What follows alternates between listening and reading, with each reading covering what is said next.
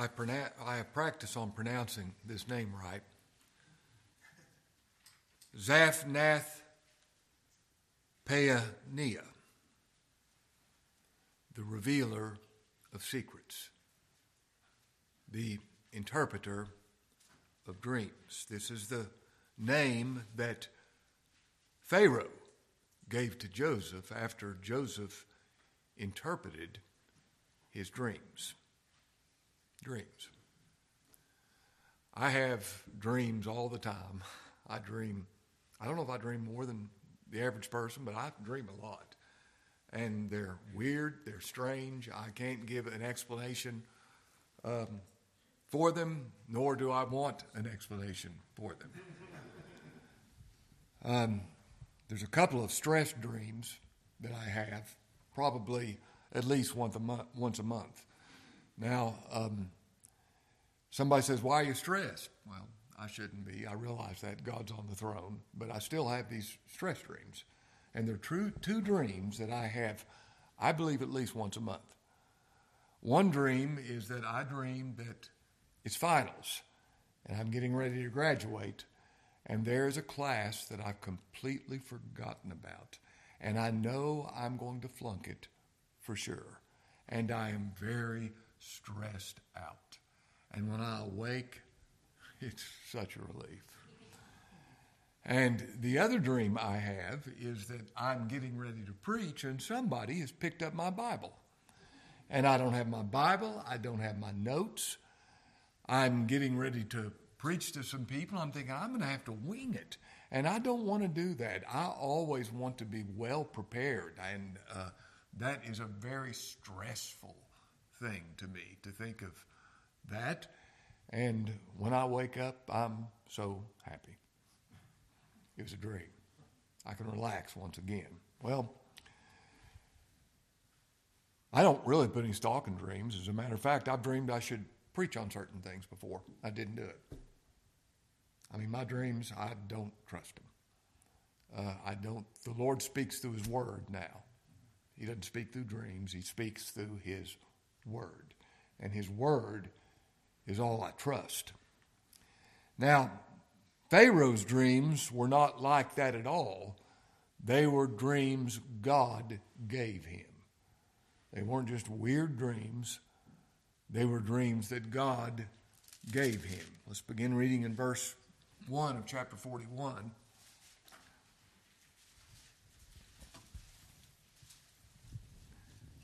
And it came to pass at the end of two full years.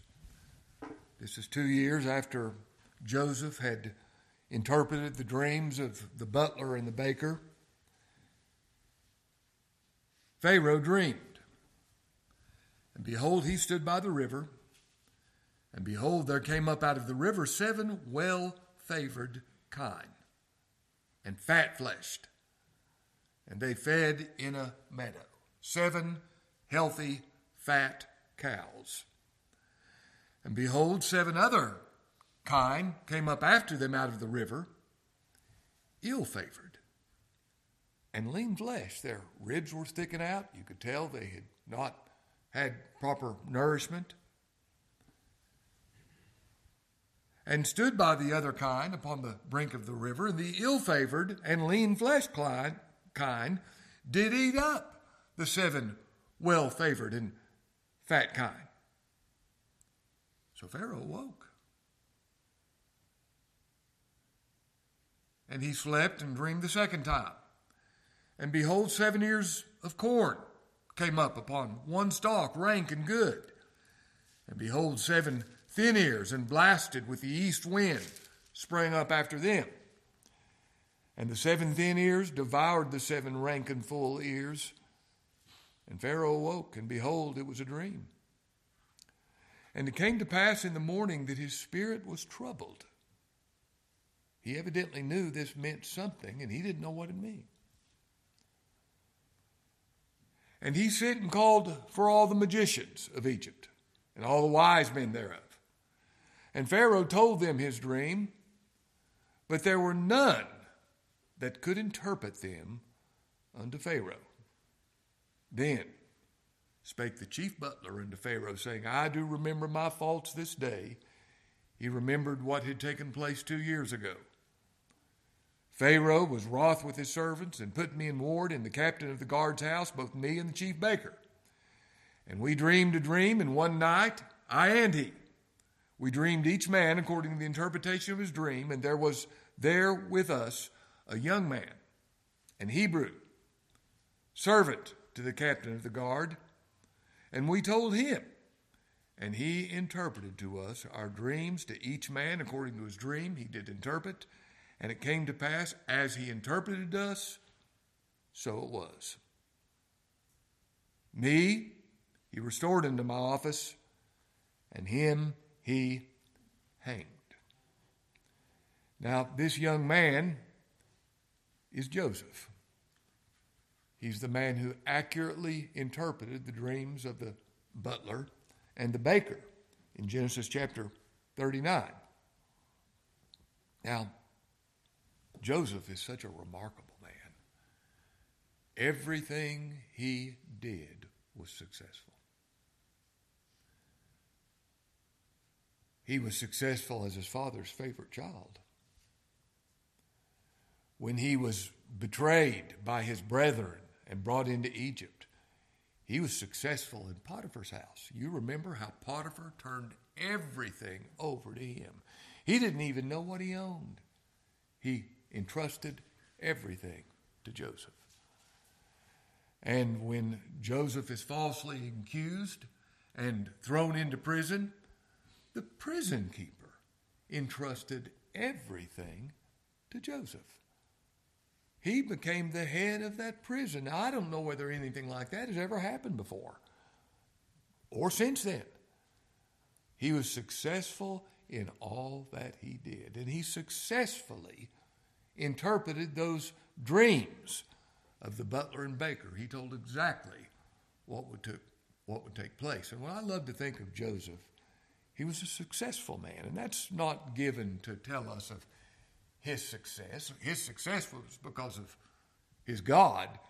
But understand this he is a type, a beautiful and glorious type of the Lord Jesus Christ. And whatever Christ does is success, successful. Any idea of Christ having his intentions frustrated is wrong. He's no failure.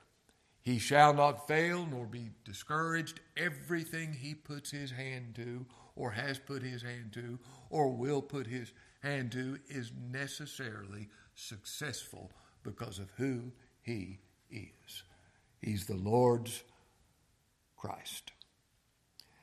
Now, after he gave these correct interpretations to Pharaoh, we're going to come back to that. Pharaoh, Pharaoh called Joseph's name Zaphnath Paaneah. And the first translation the Hebrew lexicon gives of that is the Savior of the world. Christ is called the Savior of the world.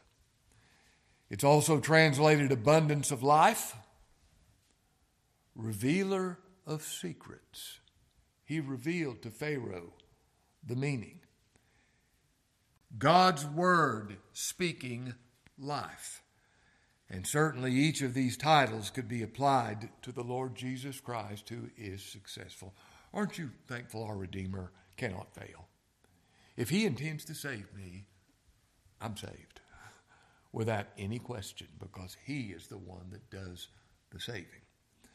Now, look in verse 14 of Genesis 41. Then Pharaoh sent and called Joseph and they brought him hastily out of the dungeon, and he shaved himself, and changed his raiment, and came in unto Pharaoh. And Pharaoh said unto Joseph, I've dreamed a dream, and there's none that can interpret it. And I've heard say of thee that thou canst understand a dream to interpret it. And Joseph answered Pharaoh, saying, It's not in me. God shall give Pharaoh an answer of peace. I can't interpret the dream. God will do it. And he'll use my mouth as a mouthpiece to give his interpretation. Verse 17. And Pharaoh said unto Joseph in my dream, Behold, I stood upon the brink of the river, and behold, there came up out of the river seven cows, fat fleshed and well favored. And they fed in a meadow, and behold, seven other cows came upon them, poor and very ill favored, and lean flesh, such as I'd never saw in all the land of Egypt for badness. I'd never seen cattle like this.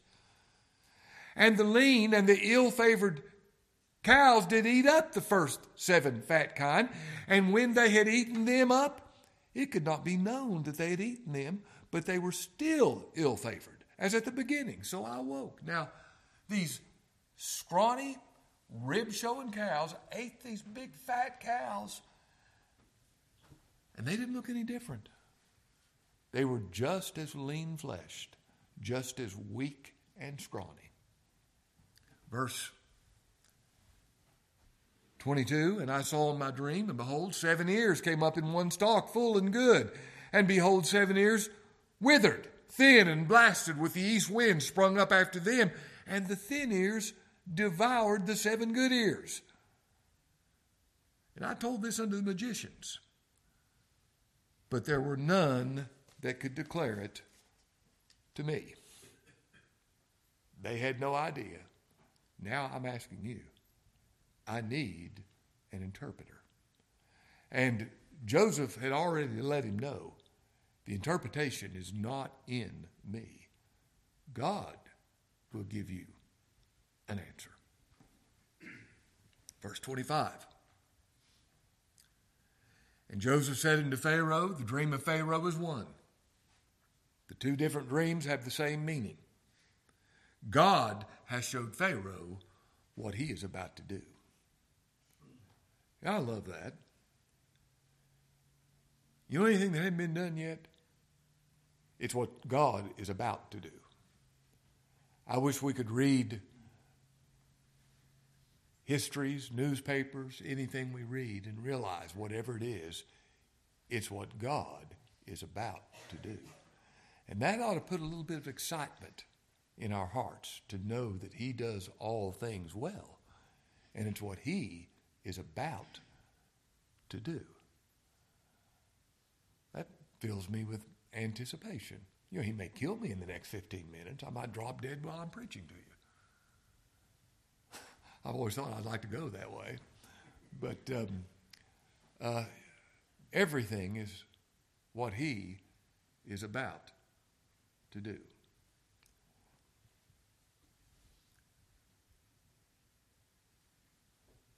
What God is about to do, he showeth Pharaoh, verse 29 Behold, there came seven years of great plenty throughout all the land of Egypt. Here's his interpretation those first seven years. There'll be seven years of plenty throughout the land of Egypt. And there shall arise after them seven years of famine, and all the plenty shall be forgotten those seven skinny cows shall eat the seven fat cows, and the seven skinny ears of corn shall eat the seven fat ears of corn, and all those seven years of plenty will be gone. I've skipped some verses. Let me go back. Verse 26. The seven good kine are seven years, and the seven good ears are seven years. The dream is one. The seven thin and ill favored cows that came up after the set, them are seven years, and the seven empty ears blasted, which the east wind shall be seven years of famine. This is the thing which I've spoken unto Pharaoh, what God is about to do. He showeth Pharaoh, Behold, there come seven years of great plenty throughout all the land of Egypt. Times are good.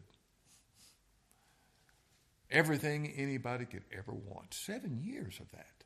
Seven years of plenty no problems. Everything is great for a seven year period. Seven years, pretty long time. Seven years of plenty. And there shall arise, verse 30, after them seven years of famine, and all the plenty shall be forgotten in the land of Egypt and the famine shall consume the land. What a famine this must have been. And as a matter of fact, we're going to find out as we go into the next chapter or the end of this chapter, it was a worldwide famine.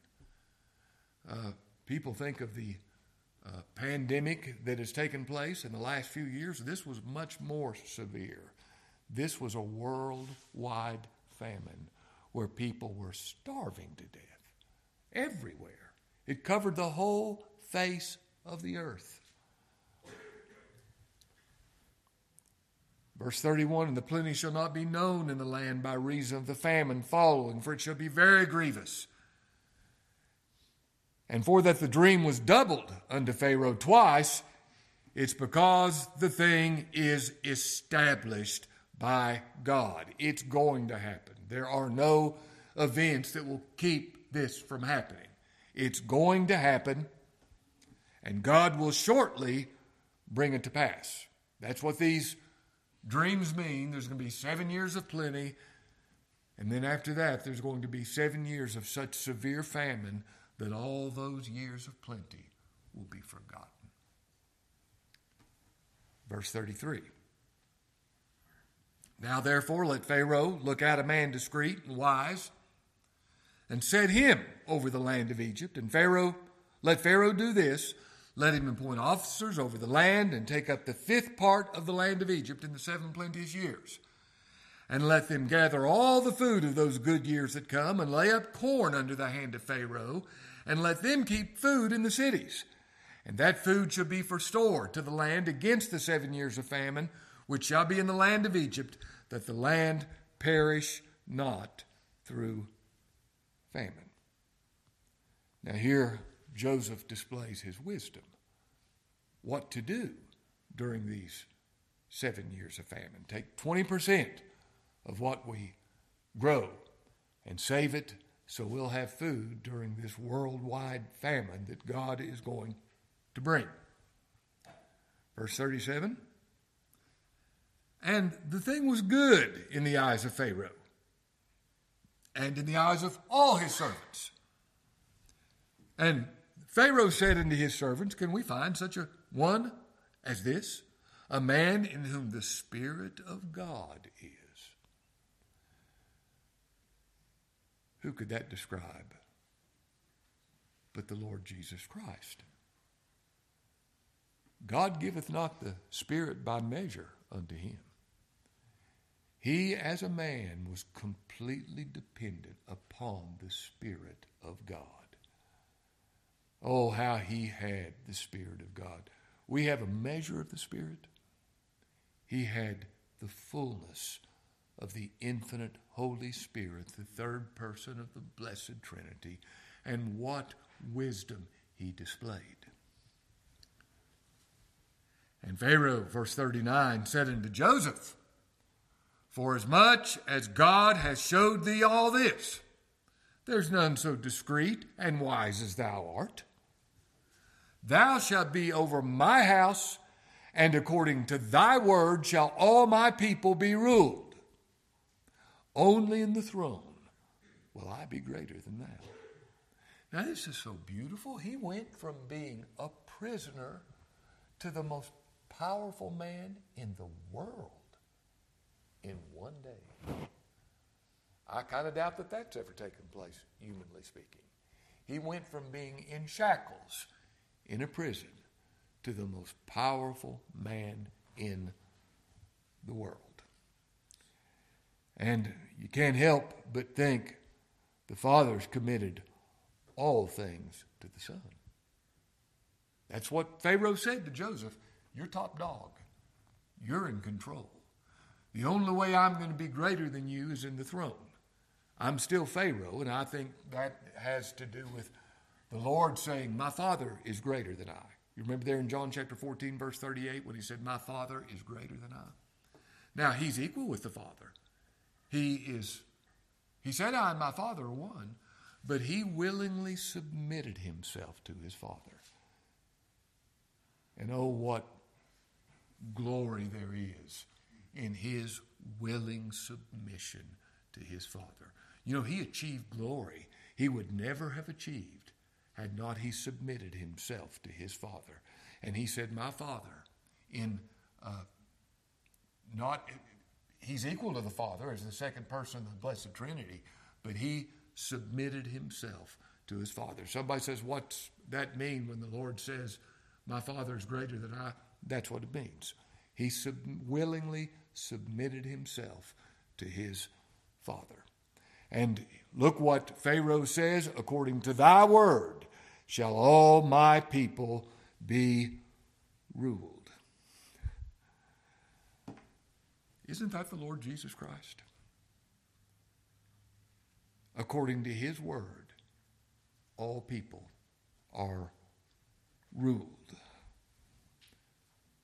All things are delivered unto me of my Father, he said. Thou hast given him power over all flesh. This is such a glorious type of Christ. Look in verse 41. And Pharaoh said unto Joseph, See, I have set thee over all the land of Egypt. Now, this speaks of the absolute sovereignty of Jesus Christ. He is over all the universe. His will is always done. Think about that. His will was done in creation. Whatever happens in providence is His will being done. His will is done in salvation. The Son quickeneth whom He will. And this is who He is. The, this is given to typify the Lord Jesus Christ. Pharaoh said, I've set thee over all the land of Egypt. Look, look at verse 42. And Pharaoh took off his ring from his hand and put it upon Joseph's hand and arrayed him in vestures of fine linen. And he put a gold chain about his neck, and he made him to ride in the second chariot which he had. And they cried before him, Bow the knee. And he made him ruler over all the land of Egypt.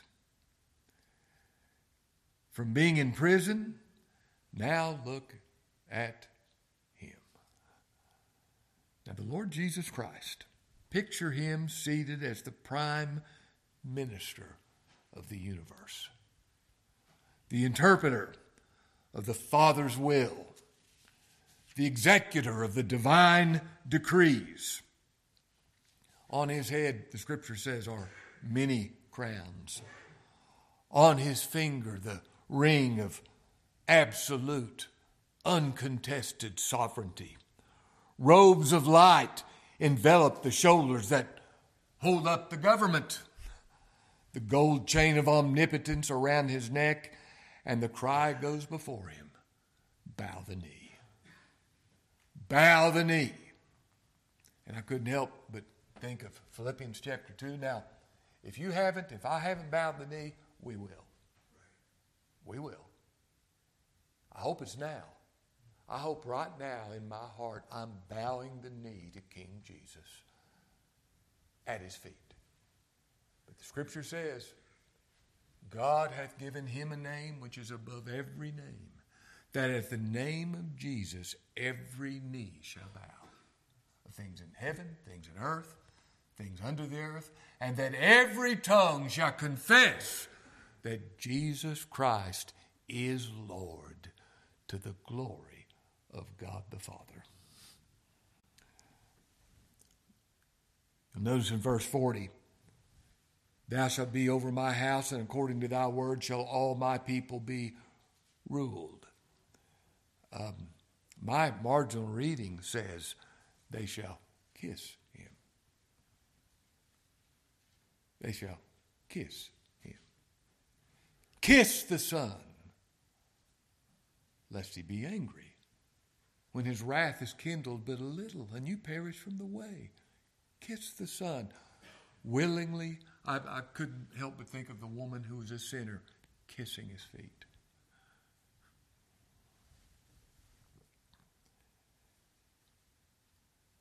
Verse 44 And Pharaoh said unto Joseph, I am Pharaoh, and without thee shall no man lift up his hand or foot in all the land of Egypt. No one will take a step without your permission.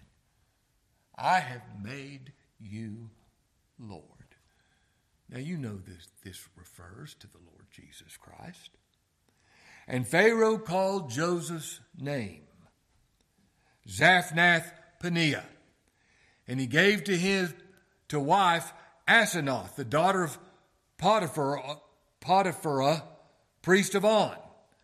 And Joseph went out over all the land of Egypt. Now, Pharaoh gave him this new name, the Savior of the world, the revealer of secrets. And he gave him a wife.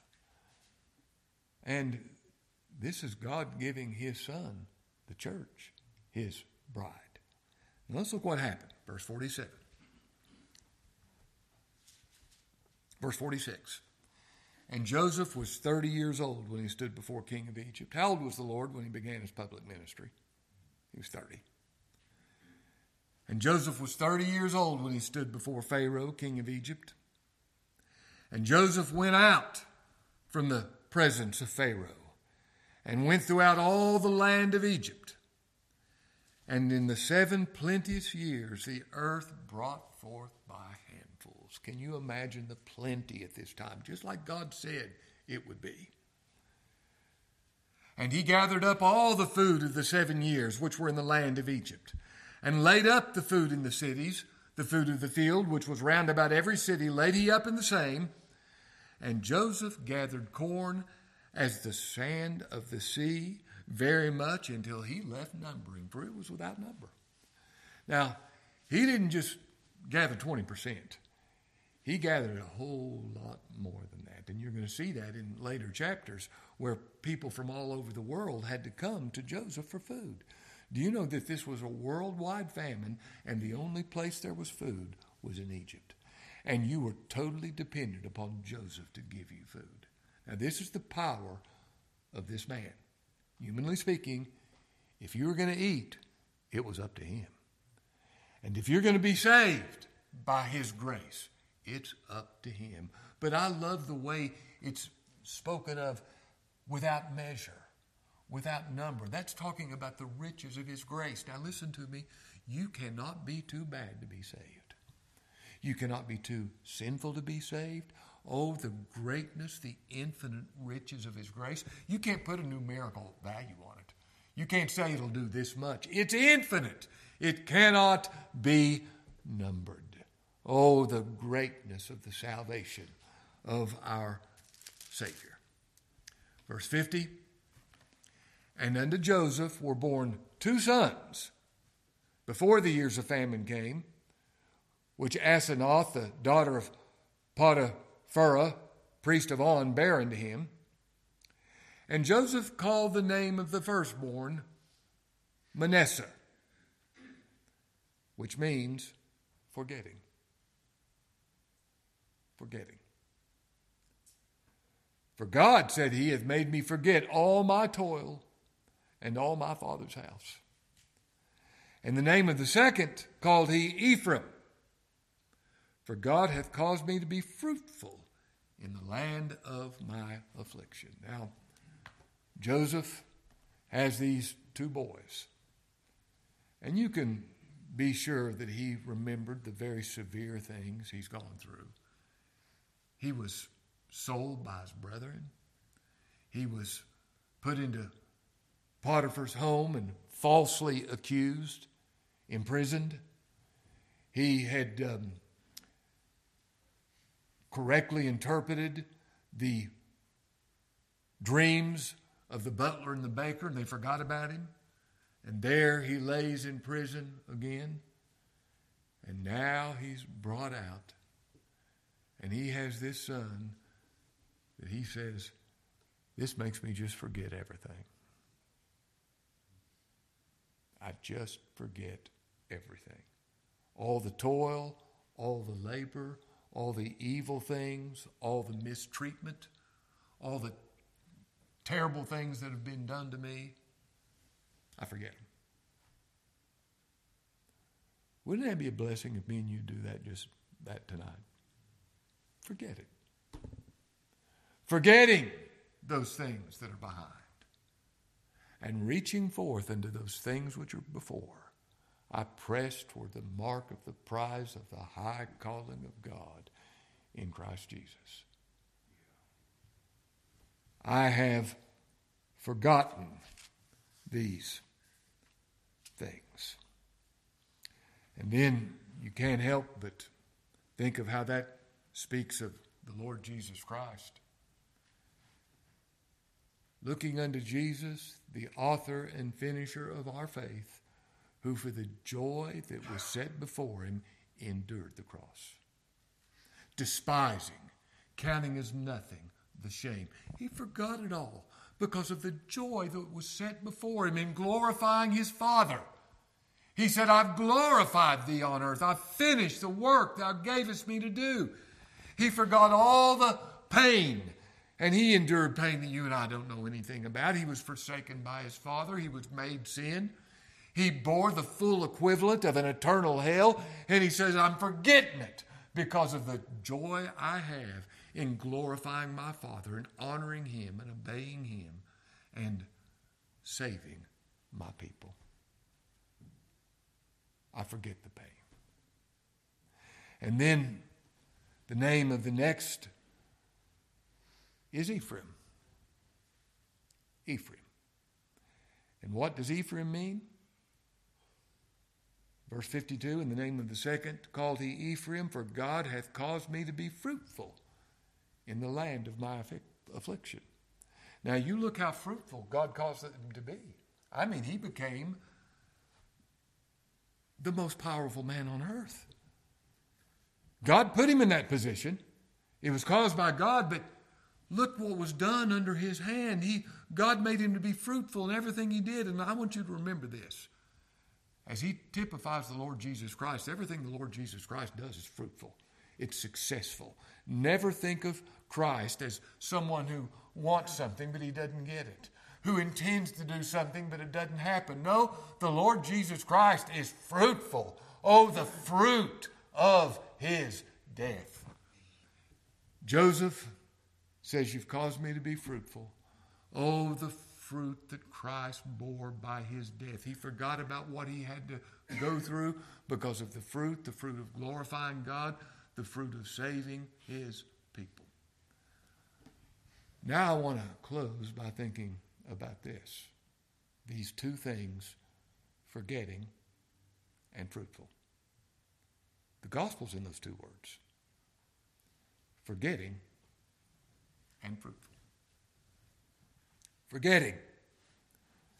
God says to every one of his people, their sins and their iniquities, what? I will remember no more. I have forgotten them.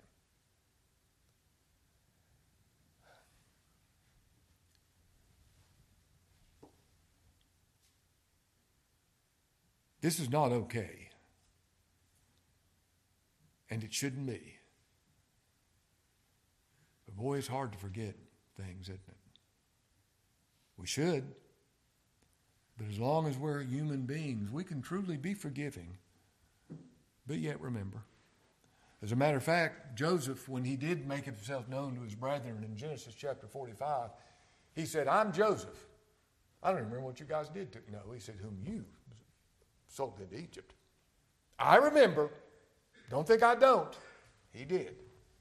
Now, when God forgets something, it's not like our forgiving because it's still back there somewhere in our subconscious. Shouldn't be, but it is.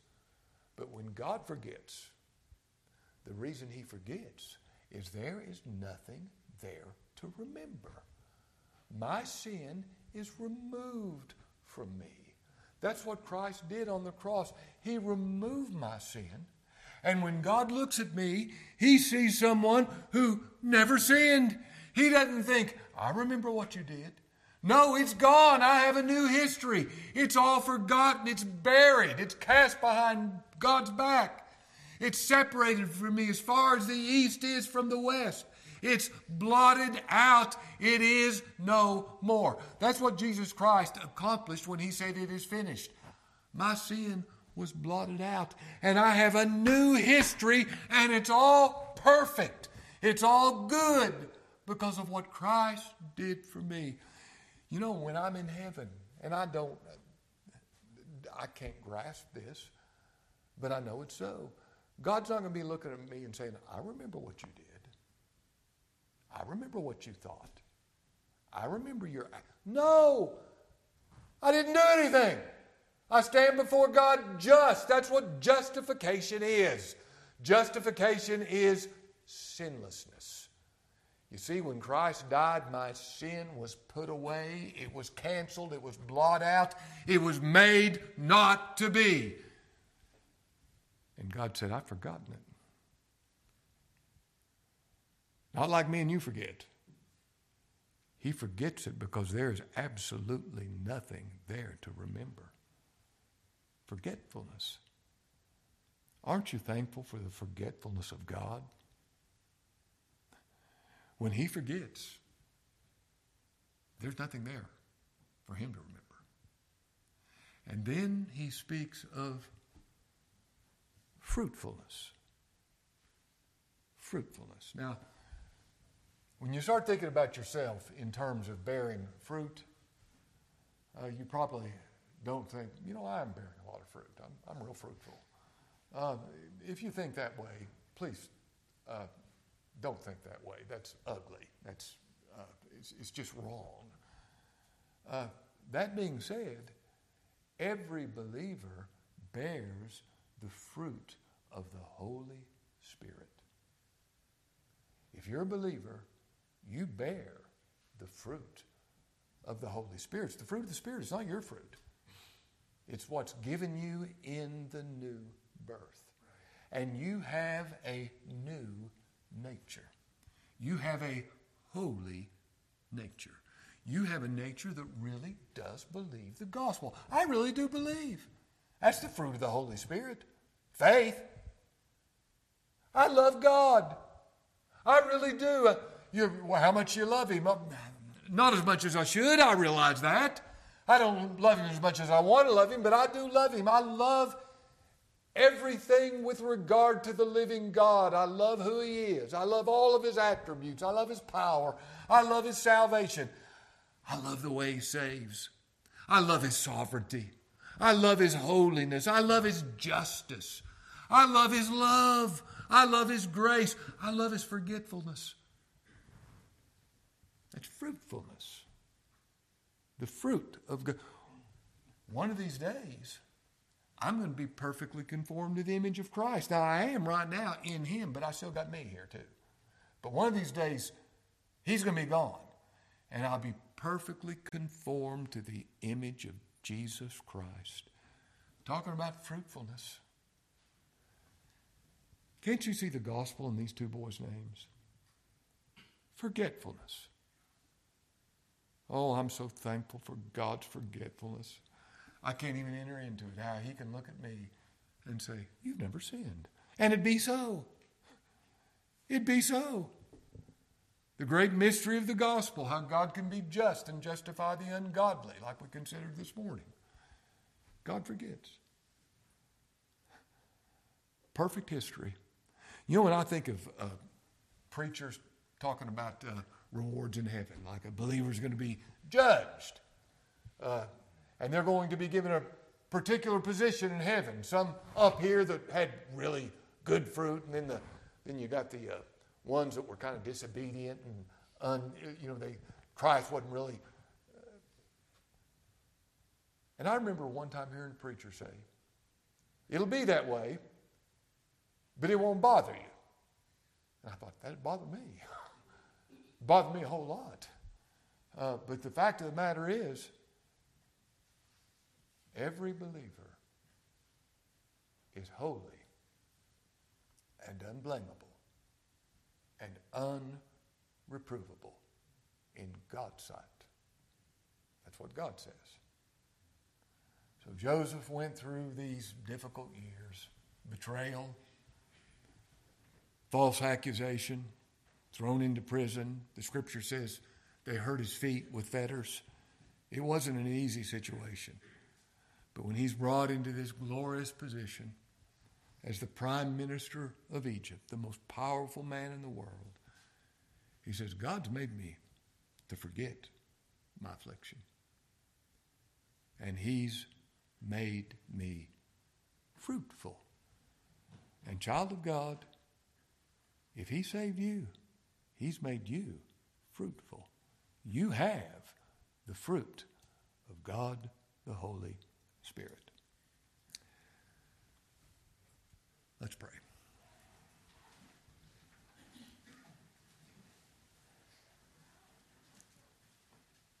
Lord, how we thank you for our Redeemer,